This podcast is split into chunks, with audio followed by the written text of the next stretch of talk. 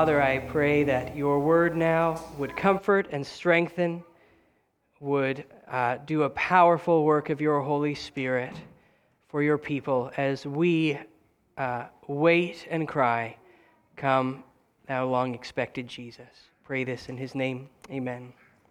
Please take a seat.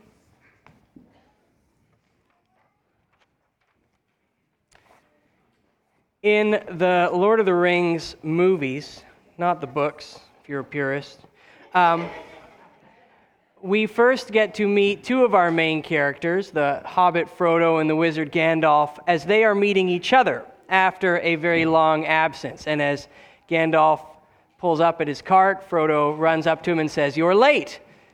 And Gandalf gives this lovely little platitude that a wizard is never late, nor is he early. He arrives precisely when he means to. And about 20 minutes later in the movie, Gandalf is made very late. He can't keep his word. He gets locked in a tower, he can't come help his friends, and it turns out that what he wants to be true isn't necessarily true all the time. And many of us might know what that feels like. We're, we might be good planners, we might be organized people, trustworthy. We are known by others as someone who arrives precisely when they mean to. But even for the most honest and organized people here, we know that we are victims of elements that are often beyond our control. Flat tires and snowstorms and sudden illnesses are things which make reliable and trustworthy people unable to keep their word about their plans. That is not true about God, is it? Not only is God perfectly trustworthy, but God is in perfect control. So there is nothing in the world which can stop God from keeping his plans exactly the way that he promises he would. Everything takes place the exact place, the exact time, and the exact way that God says it will. Now, that doesn't change the fact that waiting for God to act can often make us anxious, fraught, despairing, confused, at times even doubtful about whether or not God will keep his word. Waiting is hard. Kids, who loves waiting? Have your parents ever told you, kids, have your parents ever told you that you only have to wait just a little bit and then you end up having to wait forever? Has that ever happened where your parents are like, just, just five minutes, just one phone call? We're about to leave church. I just need to talk to one person. And then they make you wait for literally five million hours. Kids, has that happened to you? That used to happen to me all the time. Which is why I never do it to my children. The hardest waiting is the waiting that you thought wouldn't have to happen. When you thought something would happen soon and it is delayed. That is often how God's people felt. Think of the cry of the psalmist that we heard this morning, that you hear often in Scripture How long, O Lord? Will you forget me forever? That has been the cry of God's people many times in their history in Egypt, in the wilderness, under wicked kings, out in exile. In all of these times of waiting, we know what God was doing. Exodus says God heard, God saw, God knew. God was aware not just of the pain they were experiencing, but he knew exactly when he would come to their rescue. But in the midst of this history full of waiting and fulfillment and waiting and fulfillment, this central waiting began to take shape. People began waiting not just to be relieved of the struggles of the moment, but when is God going to bring ultimate relief? When is God going to bring about his ultimate salvation to end this cycle of needing to be rescued and getting rescued over and over? Could that end? Could God forever deal with the sinful hearts of his enemies? Could God forever deal with the sinful hearts of his people so they, they wouldn't constantly find themselves in these situations of needing rescuing? Could real lasting peace come? The Old Testament, of course, gradually reveals that there is an answer to that waiting. There is a greater salvation coming, and it's going to come through an anointed king who will deliver God's people, who will bring peace on earth. Paul says in Ephesians chapter 1 that the salvation of Jesus was God's ultimate plan, and that it was always God's plan from the beginning of history. Ephesians chapter 1, verses 7 to 10.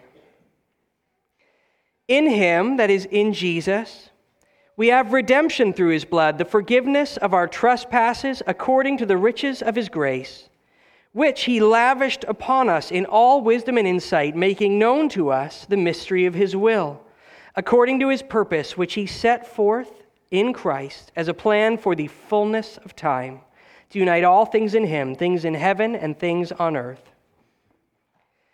God has always had one plan and one purpose that he set forth to take place in the fullness of time. Before the world was made, God knew his purposes in it. And that plan was for Christ for Christ to bring salvation to his people. And every part of that plan came about in the exact perfect moment. You can also see in those verses in Ephesians, even though all of those events were fixed by God's will and came about in the perfect moment, that did not mean that we knew when each event would take place. Paul says God has been slowly making known to us the mystery of his will. We are not meant to see and know the plan in all of its timing like God does. That is not for us to know. Now, even though we don't perfectly know the plan, we are always meant to trust that God does. This was God's assurance for those who waited for Jesus' first appearing. And it is still our assurance as we wait for him to come back. That's our first point this morning. The time of Christ appearing is fixed in the eternal plan of God. In Galatians, Galatians chapter 4, Paul uses the phrase again in the fullness of time, just a couple pages before Ephesians 1 there things happening exactly as God determines. And here in Galatians, it refers to the first coming of Jesus. Galatians 4, verses 4 and 5. But when the fullness of time had come, God sent forth his Son, born of woman, born under the law, to redeem those who were under the law, so that we might receive the adoption as sons. When Paul uses that phrase, the fullness of time, he doesn't just mean the exact moment that God planned when something would happen. More than that, he means the perfect moment within God's plan of history when something must happen.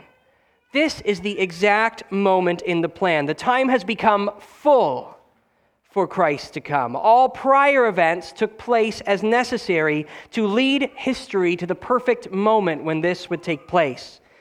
God never wastes a moment of history.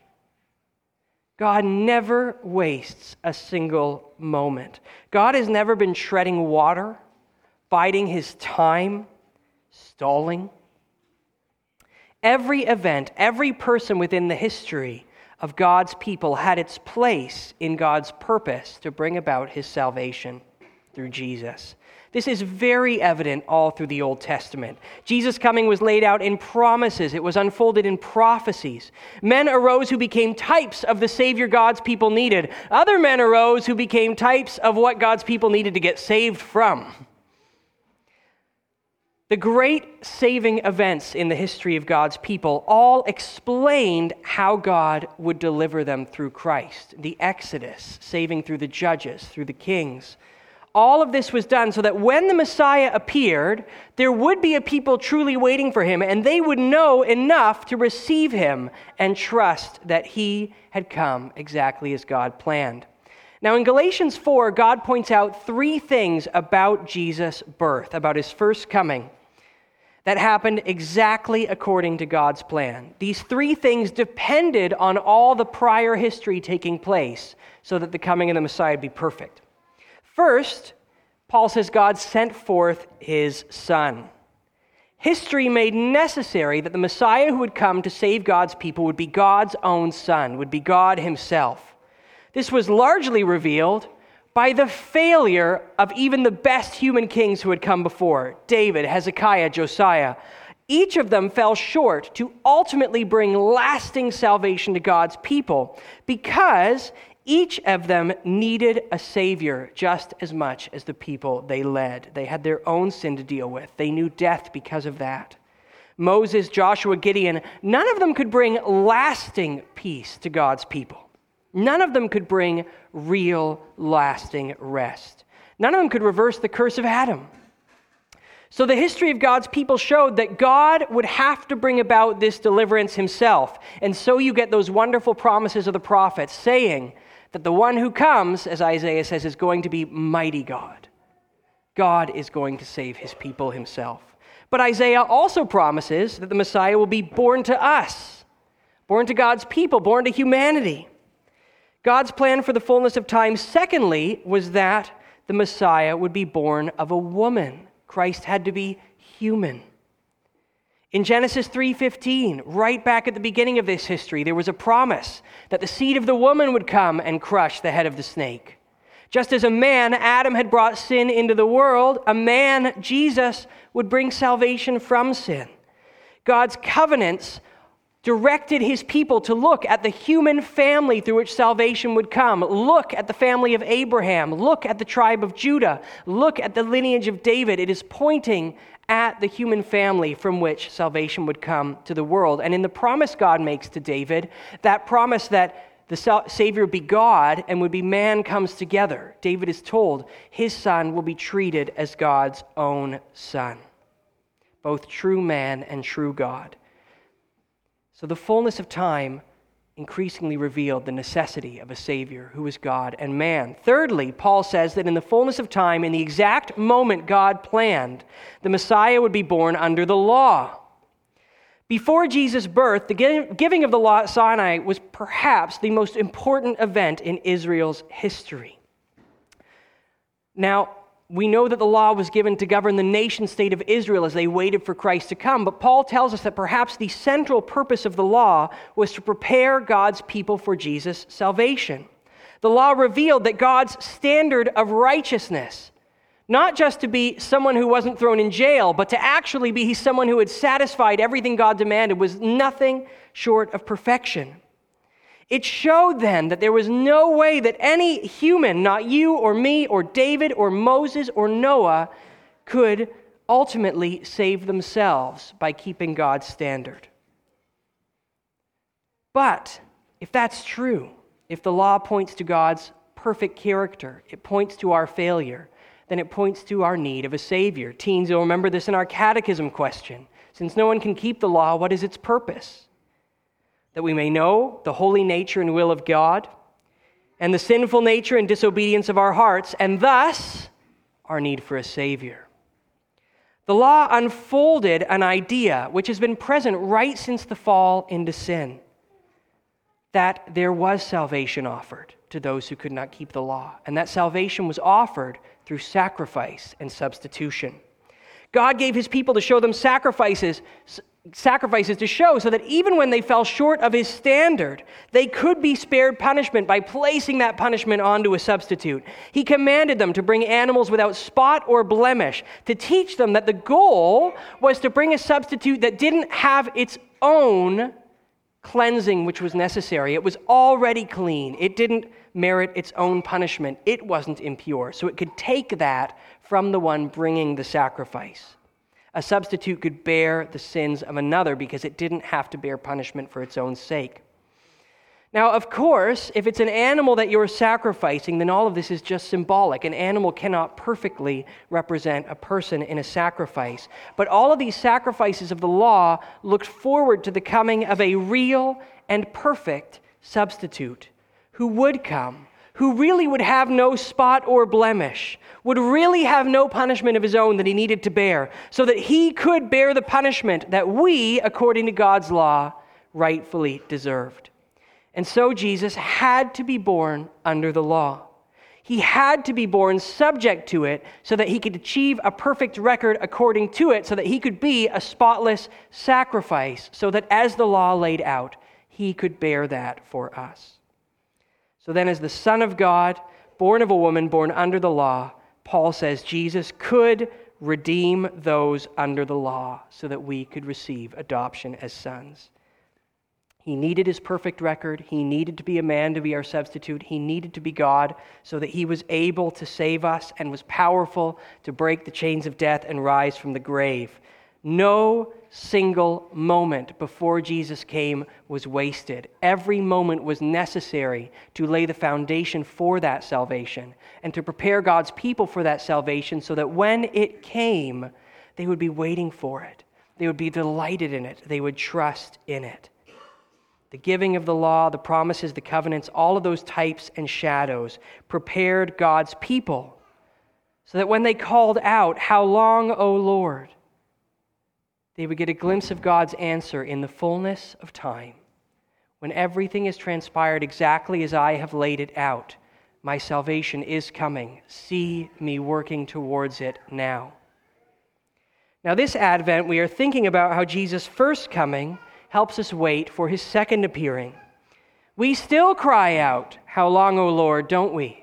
Now we say it, Come, Lord Jesus.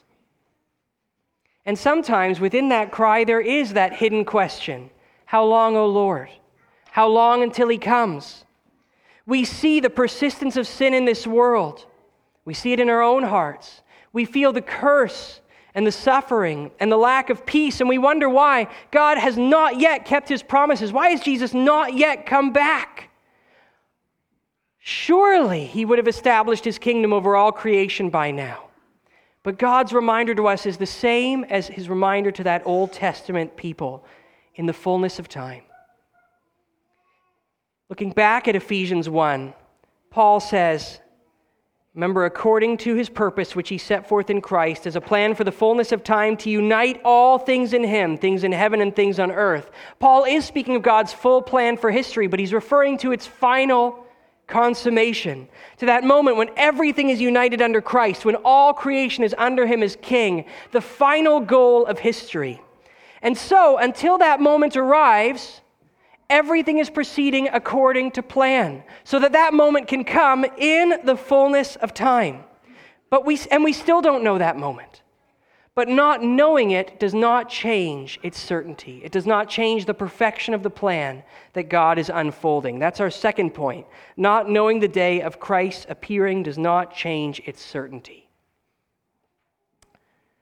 The Thessalonian church knew what it was like to cry out, Come, Lord Jesus. They suffered much persecution. And they longed for Jesus to come back and end that suffering.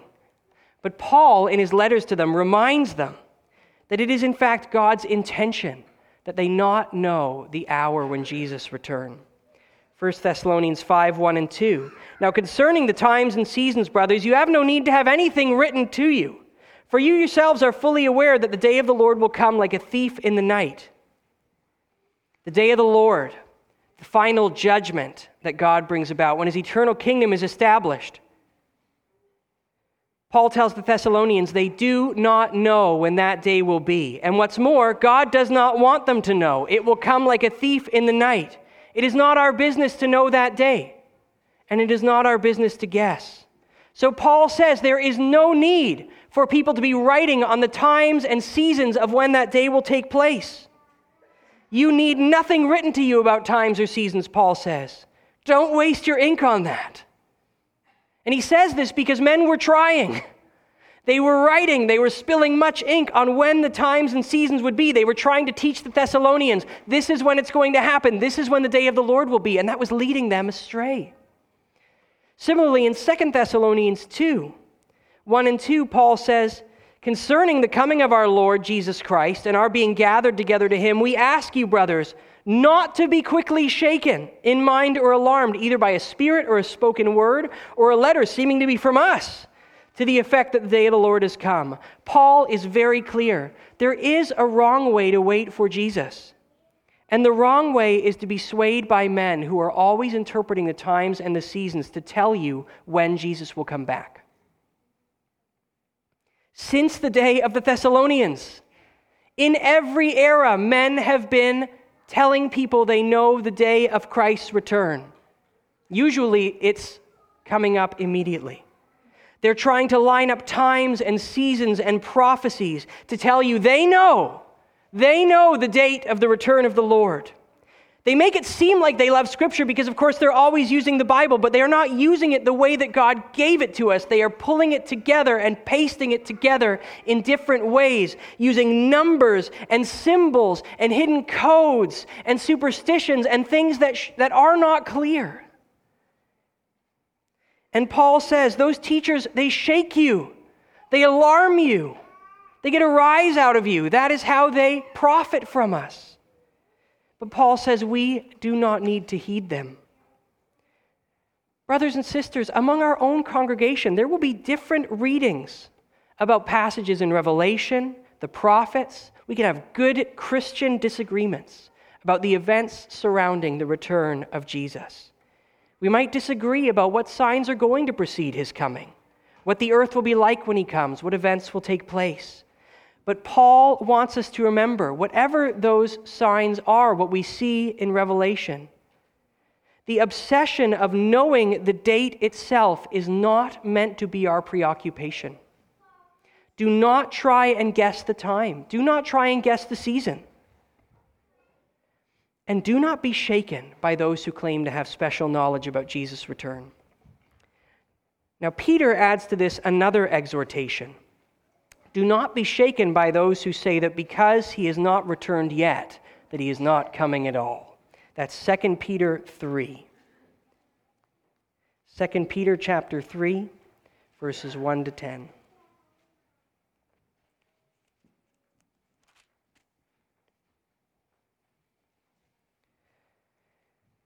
Peter says, This is now the second letter that I am writing to you, beloved. In both of them I am stirring you up stirring up your sincere mind by way of reminder that you should remember the predictions of the holy prophets and the commandment of the Lord and Savior through your apostles. Knowing this, first of all, that scoffers will come in the last days with scoffing following their own sinful desires. They will say, Where is the promise of his coming? For ever since the fathers fell asleep, all things are continuing as they were from the beginning of creation. For they deliberately overlook this fact that the heavens existed long ago, that the earth was formed out of water and through water by the word of God, that by means of these the world that existed was deluged with water and perished. But by the same word, the heavens and the earth that now exist are stored up for fire, being kept until the day of judgment and destruction of the ungodly.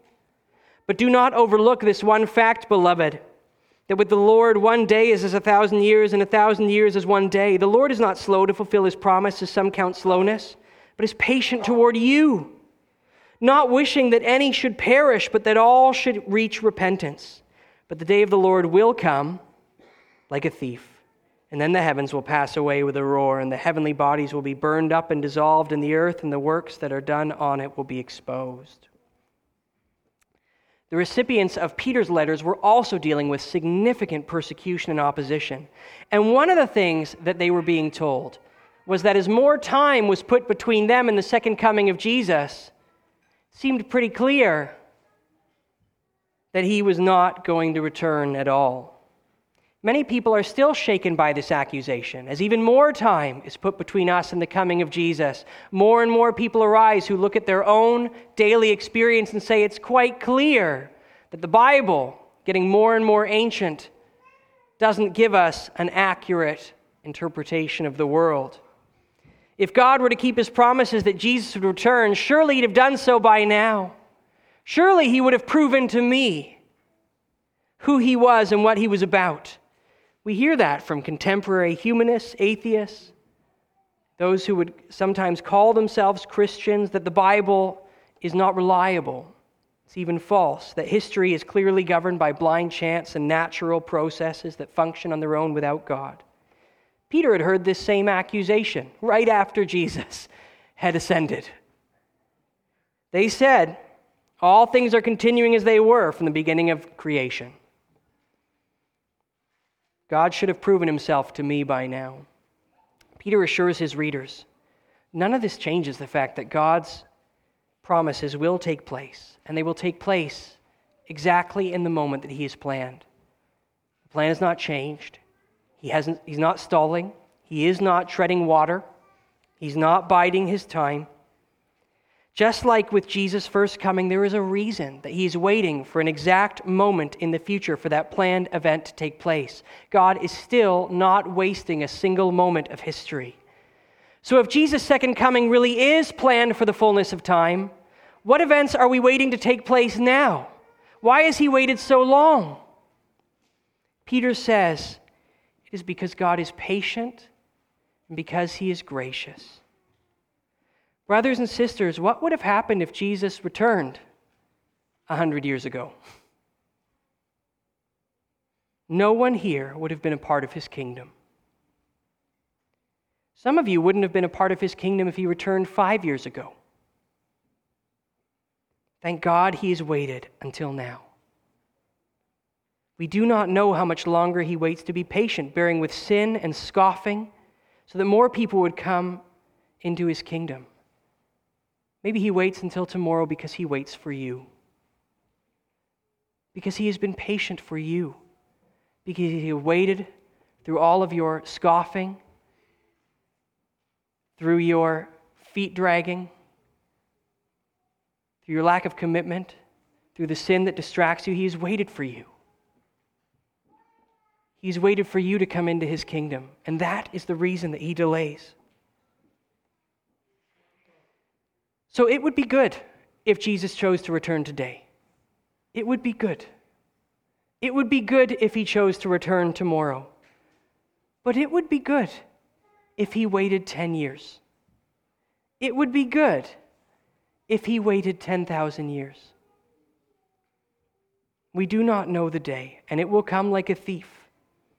Peter says a thousand years is like a day to God. He does not feel that impatience about his coming the way that we do. So do not assume that God must be in a rush, that the state of this world will force his hand. We do not know the date. We cannot guess the date. We are meant to celebrate his continued grace and patience with every moment he bears with us so that he might save even more of us. So we know how not to wait. Don't be distracted by men trying to interpret the times and seasons. Don't be fooled by those who alarm you. Don't give in to scoffers who twist his patience into inactivity that he will not and say he will not return. Peter goes on in his letter to tell us how to wait. Verses 11 to 13. Since all these things are thus to be dissolved, what sort of people ought you to be? In lives of holiness and godliness, waiting for and hastening the coming of the day of our God, because of which the heavens will be set on fire and dissolved, and the heavenly bodies will melt as they burn. But according to his promise, we are waiting for a new heavens and a new earth in which righteousness dwells. What are we to do if that hour is fixed and certain, but we don't know when it is? It's our third point. Wait for Christ's appearing with patient perseverance, and hope. If God is able to be patient with his judgment, God is able to be patient through so much sin and rebellion against him, we also can wait patiently until he comes. And this waiting is characterized with hope for what will come about when he does return, and it's characterized with perseverance, which Peter calls hastening the day. First, we wait with hope. Paul says in Romans 8, for I consider the sufferings of this present time are not worth comparing with the glory that is to be revealed to us. And then he goes on to say, We do groan inwardly as we wait for adoption as sons, the redemption of our bodies. For in this hope we were saved. Now, hope that is seen is not hope, for who hopes for what he sees? But if we hope for what we do not see, we wait for it with patience. Hope is necessary for Christian patience. Our hope reminds us that even our suffering and our groaning is a part of God's perfect plan for history. And that plan for history will absolutely, in the fullness of time, culminate in the return of Jesus, the judgment of sin, the remaking of creation, the restoration of creation,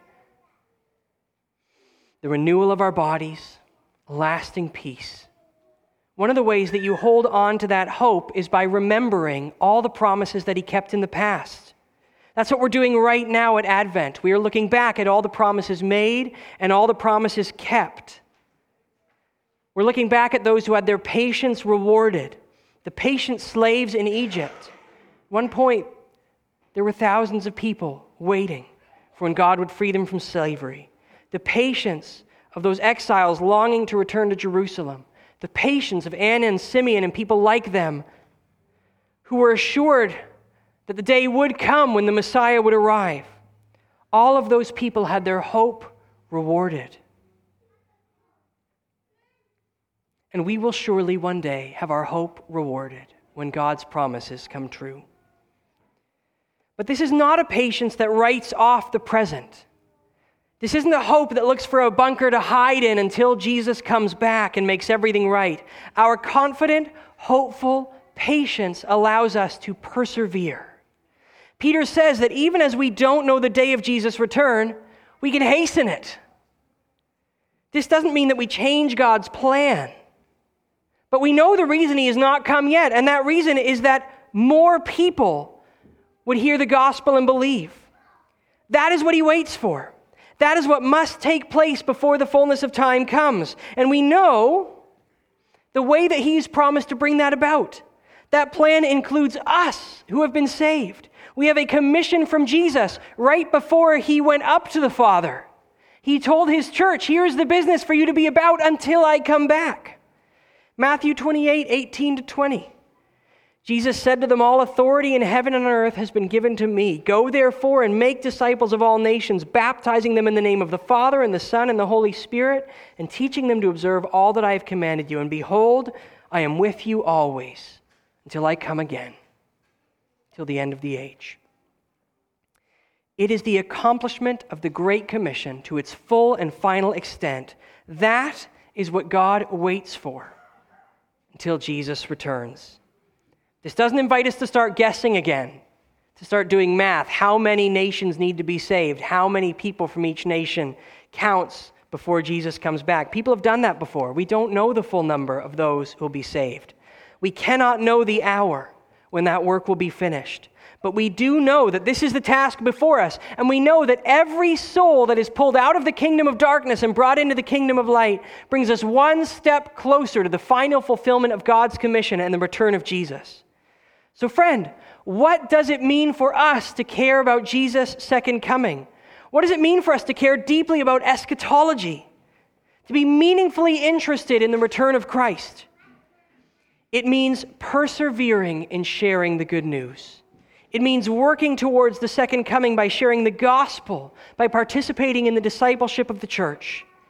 It means reading the promises of his coming, reading that we have in Revelation, that we have in the prophets not going beyond them to speculate about the exact moments and times. Instead, see those promises, use them to know what to hope for, to look forward to his return with hope and patience and perseverance, knowing that we have work to do until that time comes.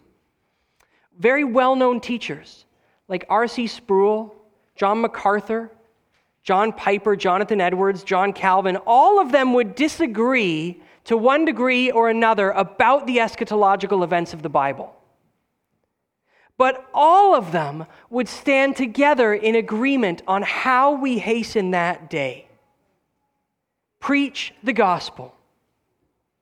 And in that, they are united, looking forward to and hastening the coming of Jesus, even as they might disagree about some events and some signs let us say together, Come, Lord Jesus. Come, thou long expected Jesus. And then let us live with a come, Lord Jesus attitude, the way that he taught us to, with bold gospel proclamation, with a love for the growth and discipleship of his church, hastening the day until he comes again. Now, today as a church, we are going to enjoy the Lord's Supper together. This itself is a gift given to us to hold on to and wait for in hope the return of Jesus. Paul says this proclaims the Lord's death, it proclaims our faith, proclaims the gospel until he comes again. It looks back on what he's accomplished so that we can hold on to hope for what we wait for. It reminds us that we have sure promises. And gathering together to take this helps us to wait patiently, to wait hopefully. Reminds us to call others who are not yet a part of this family out of the kingdom of darkness. Come join us at this table. Come, don't be a people in despair, in confusion. Come be a people of hope. Be a part of a people of patience, a people who know what we are waiting for. To that end, I would call you, if you do not yet believe, if you are not yet a part of God's people, if you've not been baptized, if you have not joined with a church that preaches the gospel, then do not take this with us. Look at the people who are waiting and hoping for him to return and repent and believe. Be joined with his people. Be baptized into the body of Christ. Become a member of his church, preaching the gospel, and join us then at this table, looking forward to his coming. But now I will call us, brothers and sisters, to participate in this hopeful expectation together. Bring forward our worship team and our elders. Let's pray. Gracious Father, we thank you for your perfect plan. We thank you that it's not a plan that changes, that you do not need to scramble or adapt. This is your plan for history, and everything takes place in the fullness of time.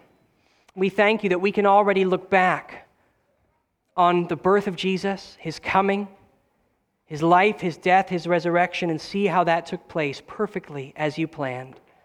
And now we can take this supper together to hold on to hope in the perfection of the plan that still is to be completed. You know the day, you know the hour. The plan will be completed, Jesus will return, and all things made new. I pray that you would use this time by the power of your Spirit to build us up in faith and hope for that day until Jesus comes. Pray this in his name. Amen.